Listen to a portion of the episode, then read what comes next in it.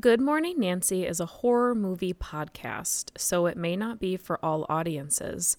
This episode contains discussions on loss and grief, mental illness and trauma, as well as abuse and abortion.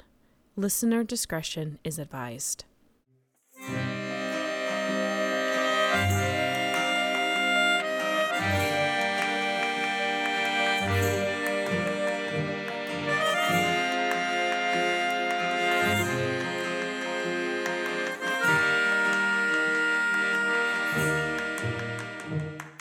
Good morning, Nancy. My name is Gracie. And I'm Abby. And if you're new to the show, welcome. This is season six, episode five, and we are so excited for you to join us. Gracie and I have been friends since forever, and we love talking about our favorite horror movies together and with you. All while drinking a nice cup of coffee. Today we'll be discussing the 2018 supernatural horror drama Hereditary. It was written and directed by Ari Aster, and it stars Toni Collette, Alex Wolff, Milly Shapiro, and Gabriel Byrne. We are not shy about spoilers, so if you haven't seen this film, we highly suggest that you pause this episode and watch it. Are you still here? Okay, then let's get this morning started. While studying film at the American Film Institute, Ari Aster made two short films The Strange Thing About the Johnsons and Munchausen. Both films caught the eyes of producers at the independent film company A24. Abby, have you seen those short films? Um, I have not. I've only seen like stills from them. Yeah, I But I have. I haven't seen them either, and I was wondering if you had. Hey, let us know if you guys have seen them. Yeah, I wonder if they're on YouTube. Hmm. You know, I should have checked. I know. Oh well. You're going to learn about Hereditary today instead. yeah. So, uh, Ari Aster originally pitched Hereditary to A24 as a family tragedy before amending his script into a supernatural horror film. A fan of domestic dramas, Aster incorporated themes of the genre into his script, envisioning a film rooted in family dynamics, trauma, and, of course, grief. It's not hard to find all of the films that helped inspire Hereditary either, and I personally see The Shining and Rosemary's Baby and The Babadook in Hereditary. But the original Carrie, Don't Look Now, and The Cook, the Thief, His Wife, and Her Lover were films that Aster specified as huge influences on Hereditary. Hmm. Toni Collette was one of the first actresses Aster sought for the role of Annie Graham, a miniaturist and the matriarch of the Graham family. Though Collette was reluctant to work on the horror film, the script's grounded approach to the genre convinced her to commit to the project. She said, quote, He, Aster, just really understood the dynamics in the family, has such an understanding of what it is to be human and what it is to experience loss, unquote. The film began shooting in February of 2017 in Utah, with the interior and exterior of the treehouse being filmed on a soundstage. So, Hereditary premiered at the Sundance Film Festival on January 21st, 2018, to rave reviews. And some members of the audience even claimed to feel sick after seeing it, which created a huge hype. Woof. I remember that. I remember hearing those early reviews of Hereditary and people being like, "Ugh," Yes. like freaking out. Oh my god, I remember the coffee break that we did about it. Yeah. And like wondering like if it was going to be all it was cracked up to be and holy crap it sure was. oh yeah. so the film was released in the United States by A24 on June 8th, 2018, to more great reviews amongst critics. General audiences, however, were severely divided. Many believed that the film wasn't scary at all, while others proclaimed it to be the scariest film they'd seen in years. That is quite a difference, if you ask me. Yes, and everyone that I've spoken to about this film are uh, the same exact way. They either like didn't have any kind of reaction to it or they were like it's the most repulsive thing I've ever seen. Yes, absolutely. yeah. There is there truly is no middle ground. No. I, I have not heard one person say it was all right. Yeah. It's true. So either way, on a budget of only 10 million, the film earned 79.3 million worldwide. oh my god. Making it a huge indie success and A24's most successful film to date. Holy crap. According to film critic and writer Lena Wilson from Bitch Media, she says, quote, Hereditary is a fable about generational silence in the face of mental illness, where the moral of the story is so dark and visceral that audiences feel compelled to look away. Unquote. Whew. Ooh. So, with that said, Abby, would you please remind us all of the plot? Yes, I will. Annie Graham is an artist living in Utah with her husband Steve, teenage son Peter, and eccentric daughter Charlie. The film opens on the funeral of Annie's mother Ellen, and we soon learn that she was a very cold and distant woman who kept her affairs private. While going through her mother's belongings, Annie finds a cryptic note from her mother telling her that, in the end, their sacrifice will be worth the reward. Life seems to unravel fast following the death of Ellen. In a strange and shocking accident, Charlie is beheaded while leaning out the window of the family car as Peter, driving, rushes her to the hospital to save her from an allergic reaction. Riddled with guilt and grief, Peter and Annie's relationship becomes tense and destructive. Eventually, Annie meets a sweet woman named Joan in her support group, who lost her son and grandson. Joan seemingly believes in spirits and shows Annie how to perform a seance to communicate with her dead daughter.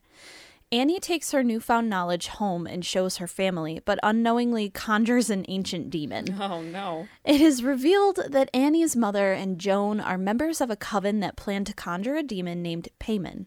Their mission? To find King Paimon a host body. Annie's family members were picked for the ritual, and Paimon had already been living in Charlie but longed for the male body of Peter. At the end of the film, Annie finds her mother's decapitated body in her attic with symbols written on the wall in blood. Meanwhile, Peter begins to act strangely at home and at school, and Steve, caught in the middle of all the chaos, is burned alive as Annie tries to burn a sketchbook filled with the coven's secrets. Oh, no. Annie, either overcome by Paimon or her own grief, decapitates herself with a piano wire. Peter, trying to escape the chaos, jumps out of a window.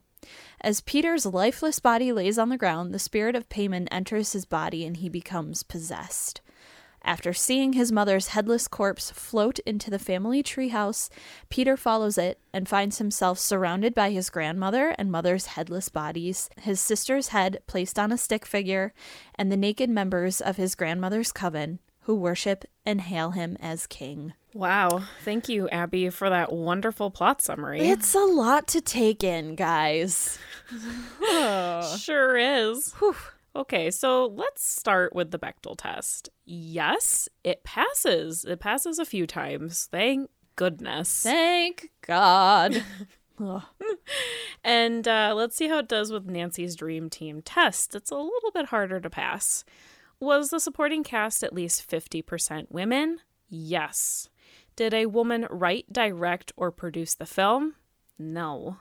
Was the final girl or main character a person of color? No. Were there any openly LGBT plus characters in the film? No. Hmm. So there's that. Let's get into the discussion, Oof. which this, I mean, I always try to put a warning at the beginning of our episodes. Mm-hmm.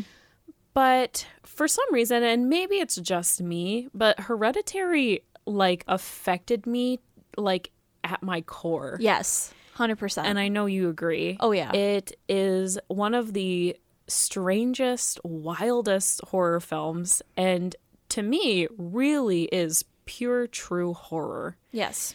There yeah, so there's very few films that reach that level and this is one of them. Maybe the only one so far for me. Honestly, This and The Exorcist really hit me at oh. my core. yes. It's the it's one of the only movies that I have sobbed watching. Yeah. Like Gracie will tell you when we went and saw this movie in theaters, I just I was like holding my hand over my mouth crying because I was crying so hard. It was horrendous. Yeah, one of my uh, a close loved one that I have, um, their PTSD like flared up, and I just felt my heart break and my soul become crushed, and it truly has not been the same since. I know. And I know I've said this before, but I remember literally every single scene in that film. Mm-hmm.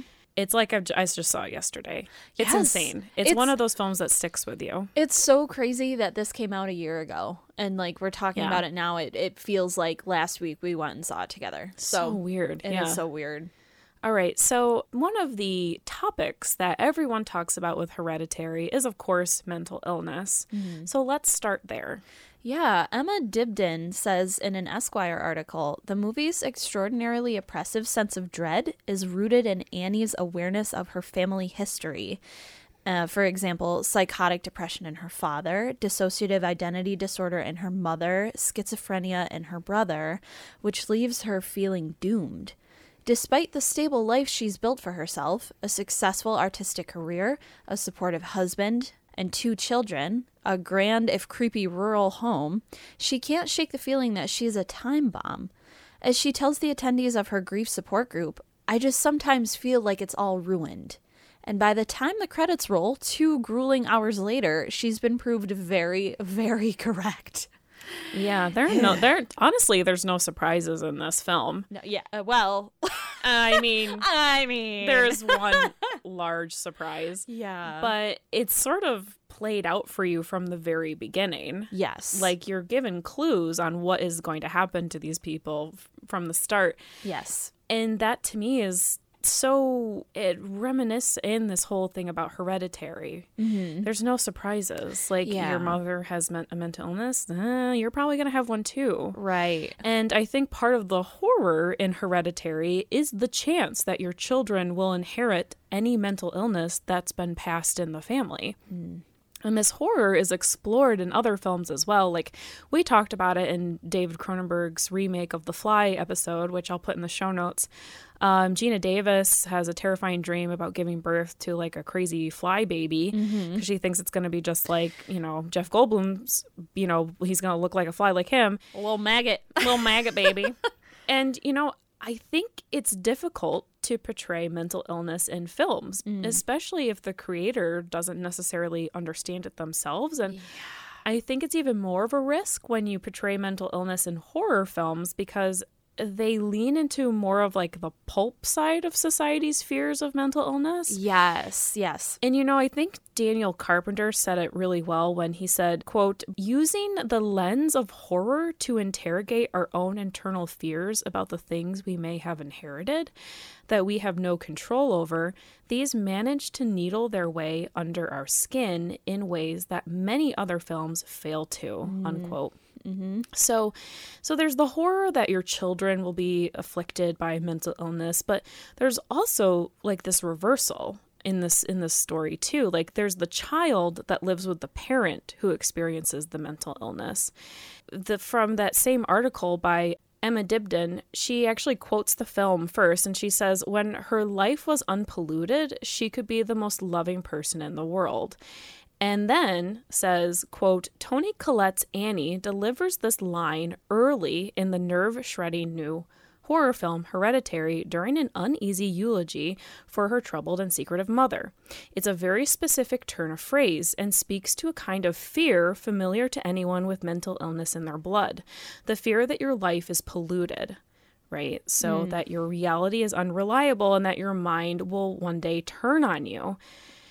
So Yeah. everybody in this film is dealing with this fear of not being in control of their destiny. yeah. It's so true. Literally everyone, Peter, Annie, Ellen, everybody is. So, yeah. Well, one of the things that I definitely love about Ari Aster and like the way that he writes is that like when Toni Collette says that during the eulogy of her mother, you get that like creepy crawly feeling when someone you it's like when someone you don't know starts like pouring out their like family history and like their like troubled past to you and you just don't know how to handle it. You're just sitting there like, "Ah." I'm sorry. yeah.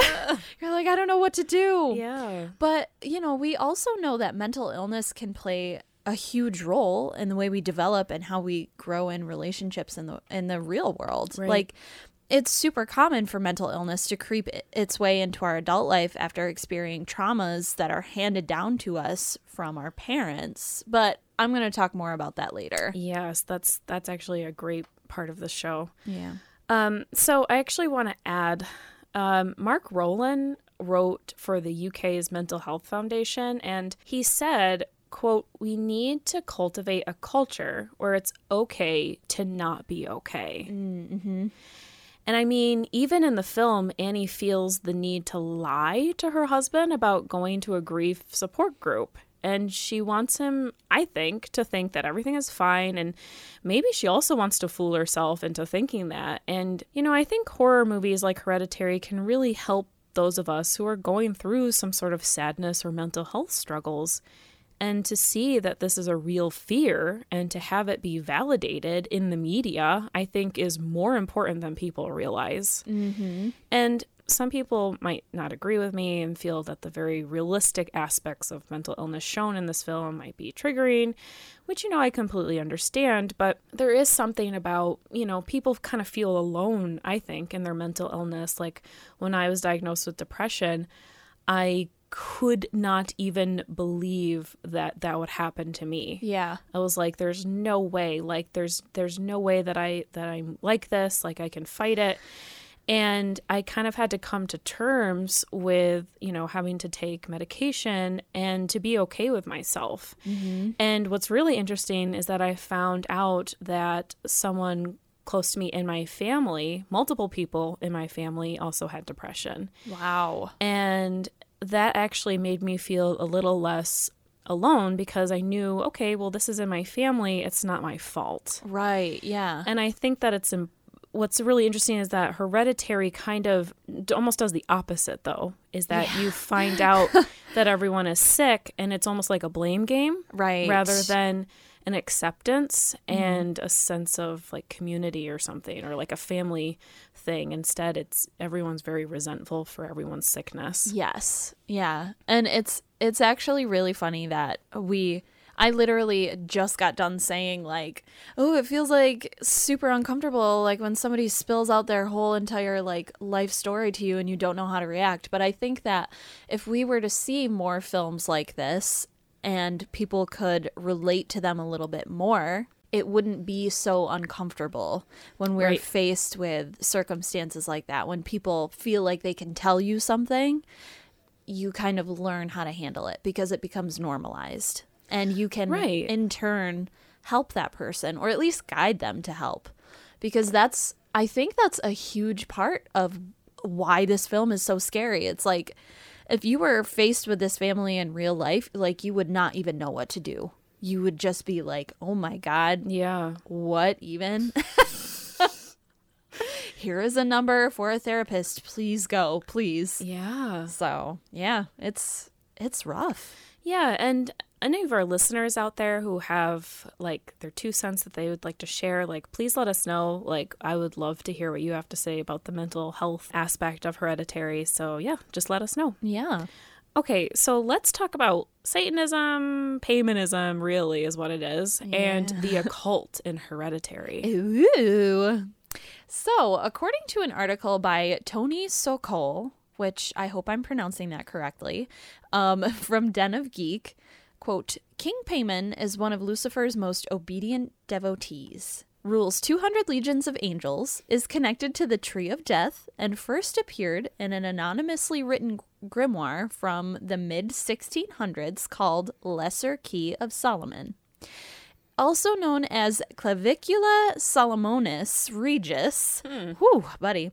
I agree with David Crow, who says in his piece about the hereditary ending, it all sounds like Latin. Yep. Other yes, other outlets covering the film also put out backgrounders, which all sound like pig Latin. So I transcribed the Aleister Crowley translation into semaphore and asked an expert. Once of the Order of Dominations, King Paimon is the ninth spirit listed in Aleister Crowley's The Goetia, the Lesser Key of Solomon. Paimon can teach all arts and sciences and other secret things. Oh. He can discover unto thee what the earth is, and what holdeth it upon the waters, and what the mind is, and where it is, or any other thing thou mayest desire to know. He giveth dignity, and confirmeth the same. He bindeth or maketh any man subject unto the magician, if he so desire it. He giveth good familiars, and such as can teach all arts. Oh my goodness. I know. So the summoning of Paimon in this circumstance could symbolize the way that, you know, previous generations have sacrificed the well being of their children and grandchildren for what they want in the short term. Or it could be the sense of longing for forgiveness for their wrongdoings in the past. Like, maybe if I do this now, it'll spare me from the actions of my consequences later, like that kind of thing. And I feel like this is a real fear that's scattered among the generations of living people now, especially yeah. since in our country, people our age are worrying about what's going to happen with like the economy and the earth as we're older. So this to me was like a really interesting take on like what the previous generations have done to us i guess yeah. basically. It and it's it's terrifying because it's so like we said in the beginning it's so visceral and it's like tangible. Yeah. Yeah. Well and you know the devil isn't scary anymore. No. No no no. Because we know about the devil. Mm-hmm. we know what he looks like maybe there's all these different rep, you know mm-hmm. representations mm-hmm. of what he looks like. Yeah. We know what he does. We know his we know his jam. We know where he's going. I know your tricks, Satan. but we don't really know all of these little lesser guys who yeah. don't seem so lesser because we are unaware of them. We right. don't know what they're up to. Yeah. We don't know. I, I didn't even know Paimon was a real thing until after I thought I was like, wow, he made that up. And then I looked it up and I was like, guess not. It made it scarier. It's true. So there is something like I'm just really glad that he decided to use horror just in general yeah. and this idea of Paimon and the occult in this film about a family's drama because like to me it, it just heightens the tragedies that occur for the better of the story honestly and like I'm also happy with how the film is not completely saturated in Paimonism and the occult too. Yes, yes. Like there's this really great balance that works really well here. And Alexandria Hauk says about Hereditary, quote, rather than exclusive ghostly or supernatural monsters, folk horror's chief resources of terror are often earthly humans who force the horrified protagonists to confront, rethink, or overhaul their rigid beliefs in favor of knowledge at odds with their own.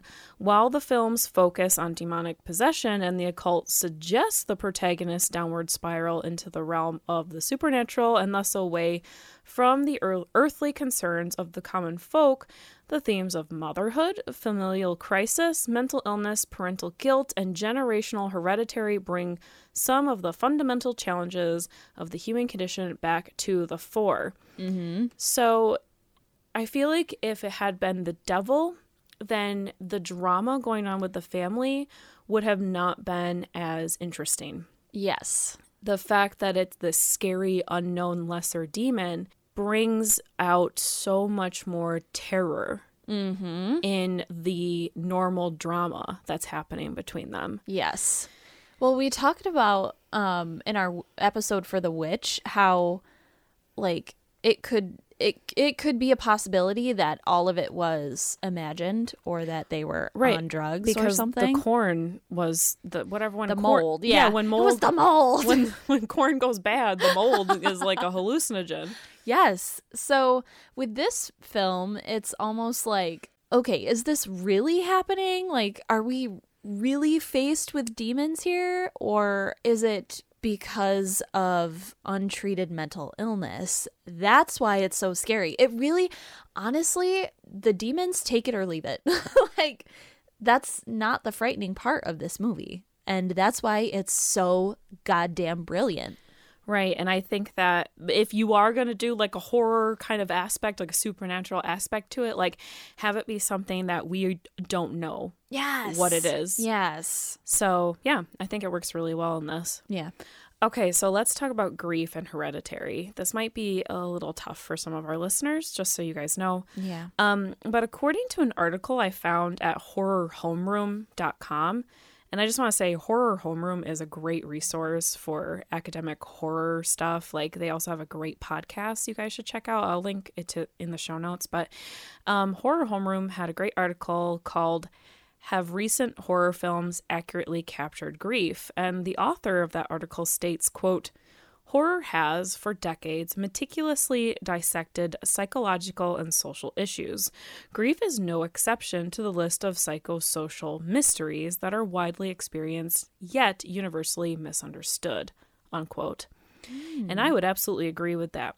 And I would argue that compared with most horror films, including The Babadook, Hereditary probably shows the best example of grief. Mm-hmm.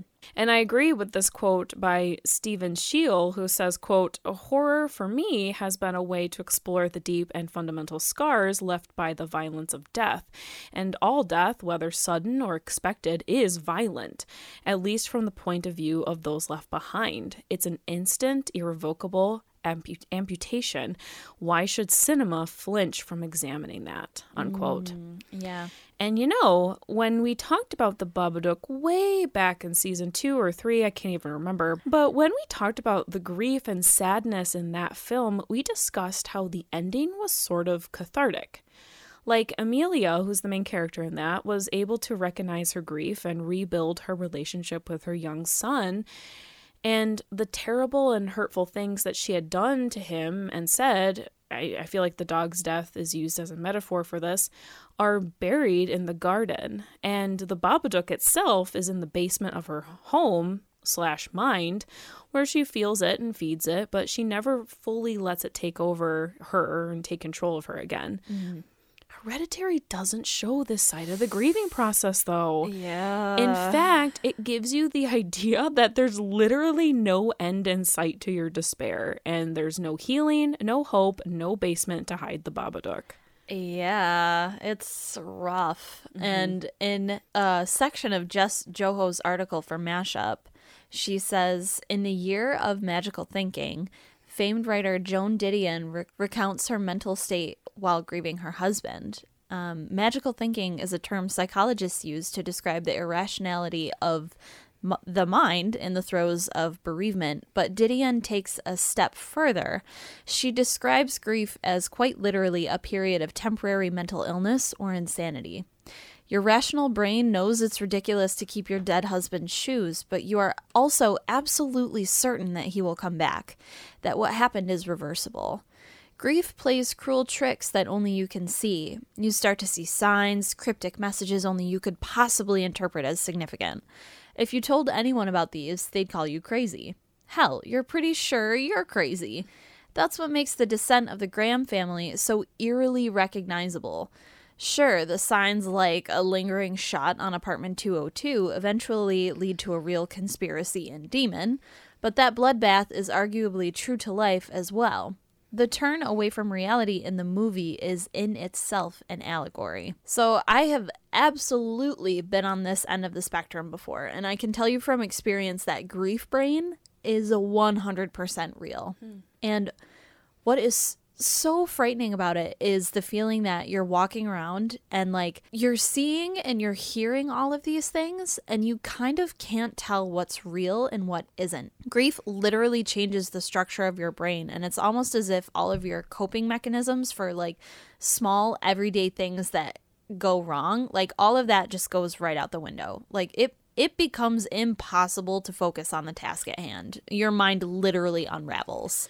Yeah, and that actually is displayed in Hereditary. Um, first, I feel like when Annie sees her mother's spirit Oh, in her house, Yep. because it's like, is her spirit really there? Is she, does she have grief brain? Is she imagining it? Mm-hmm. And I think Peter sees Charlie at some point, right? With the ball, and the ball Yep. falls, and it's her head. Yeah. And it's all like, is this real? Is it in their heads? Like, what's going on? And another thing, going back to Joan Didion, and she's the talking about like the husband's shoes. Annie tries to burn the sketchbook, Yeah. and no matter how hard she tries, she can't do it. And she even tries to get her husband Steve to help her, and he refuses. And truly, I believe the sketchbook becomes symbolic of a possession left behind by someone who has passed on. Yeah. Something real and physical that neither Annie or Steve can destroy in order to move on. Ooh, it yeah. affects Steve so much that he bursts into flames. And I mean, that's I think that's the metaphor. is that maybe Steve, who has been sort of like placid, I guess, maybe, but he's sort of dealing with grief in his own way, but he never really shows it. He Yeah. kind of hides it to the point where he basically combusts. Mm-hmm. Which is interesting Yeah. because he's a psychiatrist. It's a lot to think about. It is a lot to think about. Good Morning Nancy is proudly sponsored by Recess Coffee. We wouldn't be able to create such great content without being fueled by their magical beans. And the great part is is that each batch of coffee is locally, artisanally roasted, and it comes from fair trade farmers. Gracie, what's your favorite blend? Oh my gosh. Okay, so my favorite blend is the Westcott blend. It has African and Indonesian beans mixed to create a clean, rich, and full bodied cup of coffee. Mm. It has a rich floral vanilla aroma with a sugared almond flavor and a lemon finish. Yum! Ooh, delicious. My favorite is the Austin's blend. It's a unique blend of African, Indonesian, and Central American beans roasted to create a characteristically rich, dark, and smoky cup. It has a bold roasted nut aroma with chocolate flavors and a smooth, fruity finish. The coffee is seriously so good. I don't even have to put any cream or sugar in it. I just drink it black like my soul. Mm-hmm. So, guys, head on over to recesscoffee.com to order yours today. Or if you're a Syracuse local, stop by either shop at 110 Harvard Place or 110 Montgomery Street. So, drink coffee, shoot lightning. Now back to the show. So this is sort of in the same like realm, but let's talk about like trauma, curses, and the film Hereditary. So we've discussed grief and mental illness, right? But we haven't really quite discussed the effect of trauma on a family as a whole. And according to A.A. Dowd, quote, you could say that misfortune runs in the Graham family. In fact, it seems to get passed from generation to generation like a curse. Early into the film, Annie attends a support group for the bereaved, and an awful personal history comes pouring out of her through a monologue that relays the shattering losses she's endured since childhood.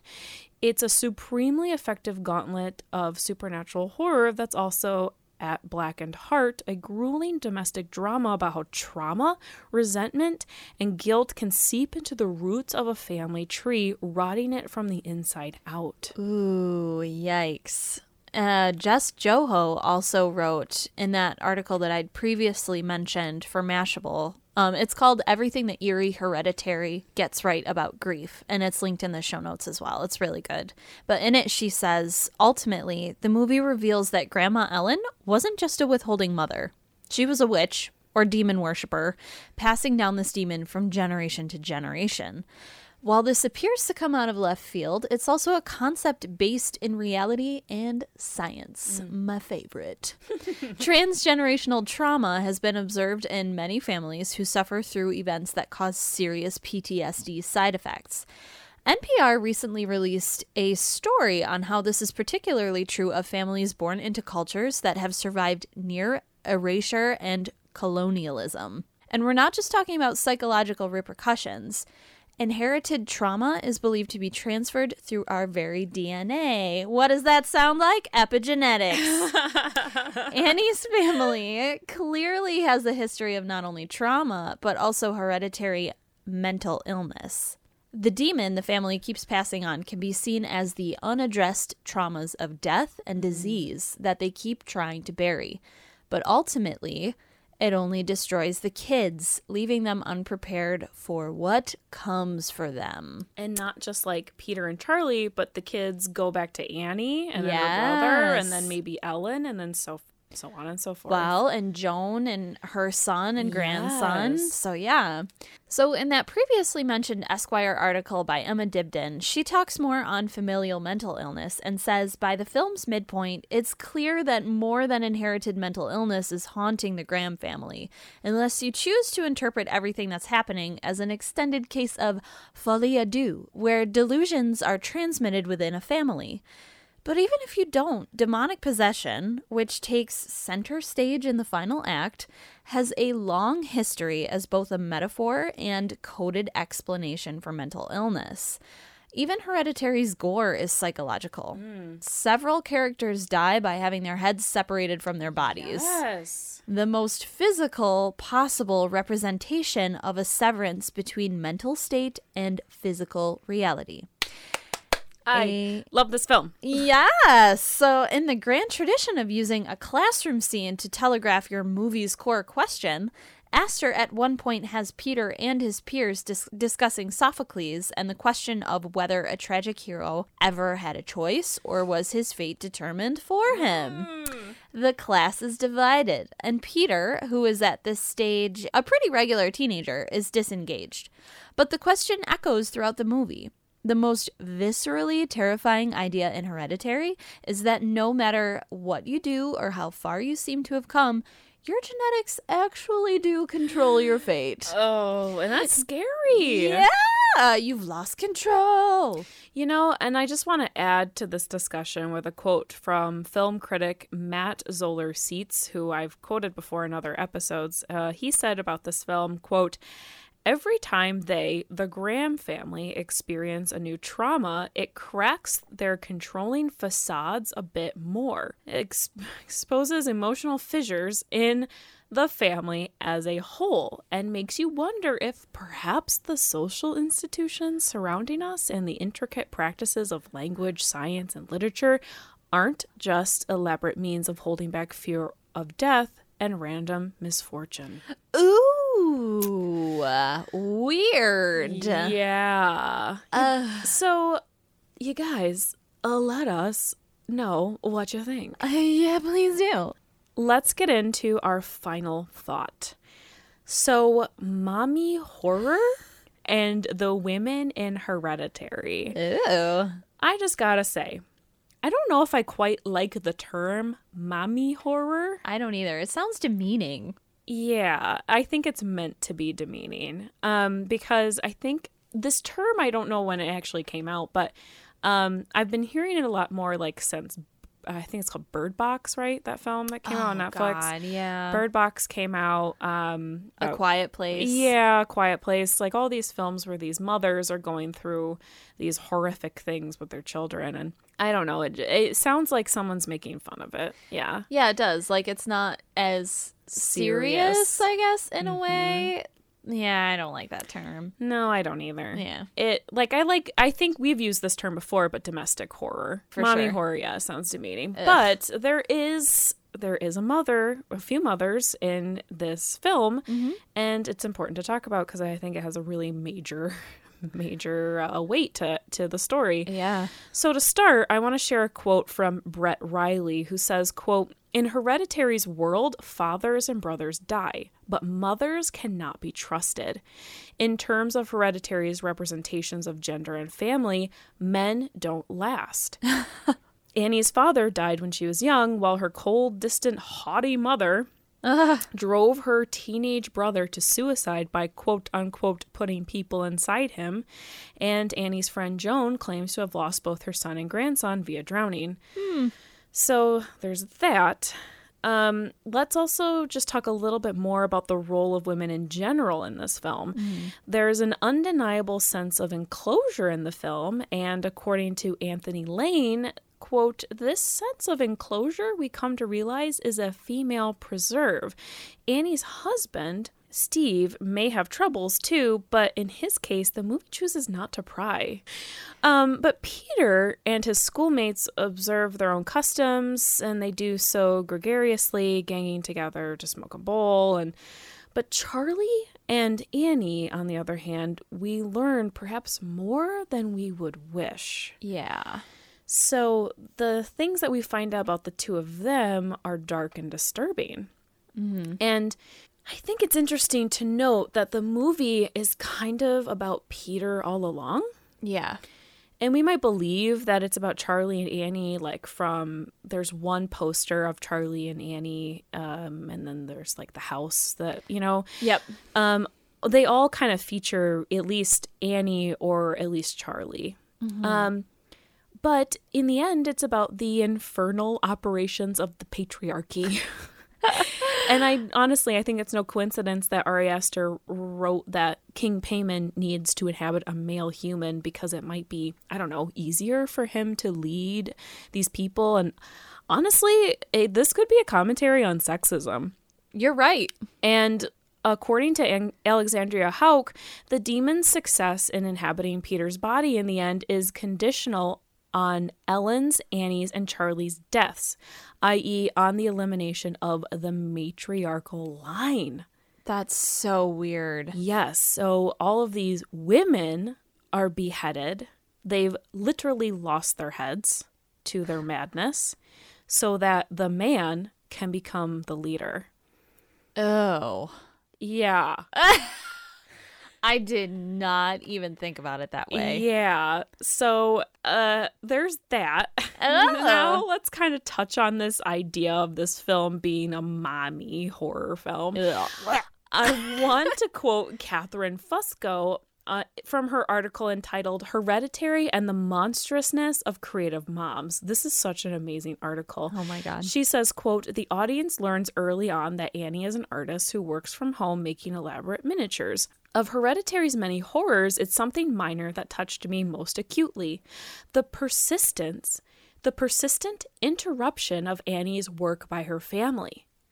Relatives, both living and dead, feel free to pop into her studio and disrupt her whenever they like. Yeah. To ask for her car keys, to announce dinner, to leave nasty notes. It's not clear whether the film finds these mundane disturbances as egregious as the demonic ones, but I did. They Yes. reminded me that for women who want to create, a room of one's own is often not quite enough. The myriad interruptions imply that there is a world outside of the studio and outside of herself to which Annie should be attending, an idea that's all too common in literature and pop culture about creative moms. And by linking Annie's craft directly to the eventual dissolution of her family, Hereditary suggests that art is something better set aside when the baby comes. Wow. Yes, and uh, she goes on to say, "quote One could argue that Instagram and Pinterest are full of evidence that I'm wrong about the judgments people cast on artistic moms, but much of what we see on Pinterest is the kind of domestically oriented, creatively featured in a quiet place, like you mentioned earlier, Abby. Yeah. A Quiet Place's homesteader's fantasy, in which Emily Blunt's character Evelyn pours her energy into making her family's farmhouse bunker a beautiful place to raise her children. Meanwhile, movies like Hereditary see something threatening about the artist's mother who is too individualistic and too rigidly professional, who creates for herself and the public while closing out her family. Unquote. Ah, it reminds me of that one scene where Gabriel Byrne walks in and she's making like the scene of Charlie's death. And he's like, Jesus, what's Peter going to think about this? And she was like, What? It's an outsider's perspective. And you're like, Wow. well, and you know what's really I'm glad you brought up that scene because I was actually thinking about this scene uh, earlier today and I was like, wow, so she grieves this way. Yep. Peter grieves another way. Steve grieves another way. They all grieve differently and never together. Yes. Instead, when they're together, they just fight or they don't say anything to each other. Mm-hmm. And they never take a moment to be together and to be happy together. Right. It's sadness every time they're together. Yeah. I know. so it's, oh, oh. Yeah. And you know, um, Ari Aster even said in an interview with the Huffington Post that, quote, Annie is somebody who's very much out of control, out of control in her own life. And I think over the course of the film, it's revealed just how out of control she is.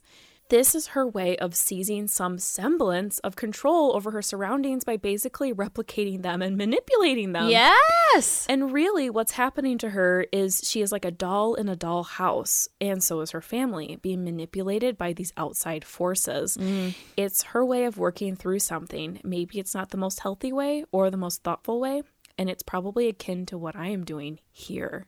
Unquote. Ooh. Yeah, I love that quote by him. Yeah.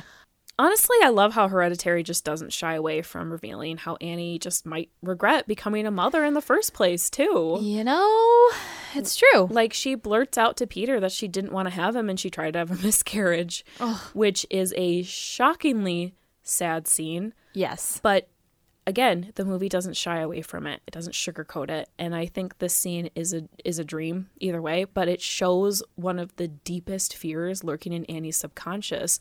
The like the fact that she was maybe never ready to become a mother, but also like what if her kids find out that she never wanted them? Yeah, exactly. Which is also like a huge fear. Well, and it's that other thing too about like women feeling guilty about not having the choice or like having bodily autonomy kind of because it sounds like Yeah. her mother forced her to have children. She did. She pressured her into having children after her her brother died. And like in the miniature like displays and stuff like that, there's a scene where Annie is in bed with it looks like Charlie and she's breastfeeding her and her mother is exposing like one of her breasts like she's also like helping her nurse and it's so I know I don't know. Does that work? Is that a thing? I don't well, I know that you can like uh, some women will like lactate and stuff like Yeah. that. Uh-huh. I don't know if When you you're that old? no, it can't. Maybe think you can. I don't know.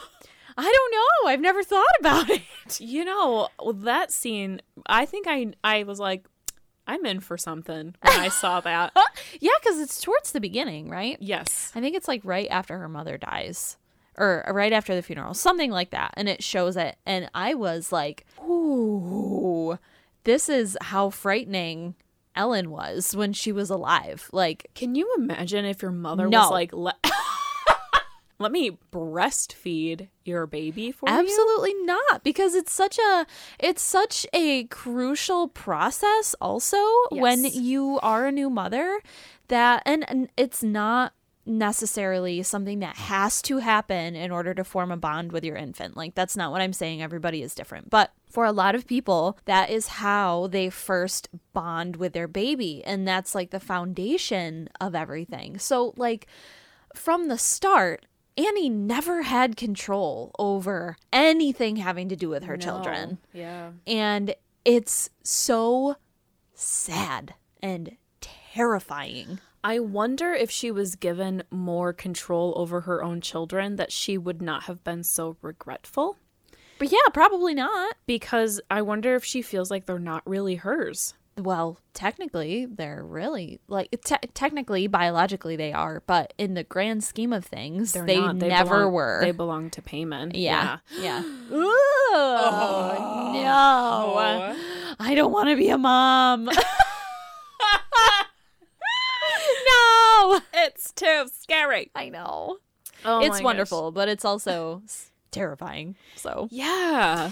Whew. Oh, all right. Well, that's it for this week's episode of Good Morning Nancy. You ah. guys, don't forget to check out our merch shop. We've got coffee mugs and sweatshirts and t-shirts and baby clothes for all you moms out there. yes. and so much more. Head on over to www.goodmorningnancy.com slash merch and click the shirt icon and that will take you right to our shop. And if you're not already a patron, go to patreon.com slash goodmorningnancy for some sweet extra content in your coffee. We review horror trailers, TV shows, and new movies over there sometimes, so become a patron, won't you? Yes, and you can also help support the show by following us on social media Facebook at Good Morning Nancy, Twitter at Good Morning Nan, and Instagram at Good Morning Nancy Podcast. You can also help us out by telling a friend and spreading the word about our show. We love you all to death. Have a good morning. Bye!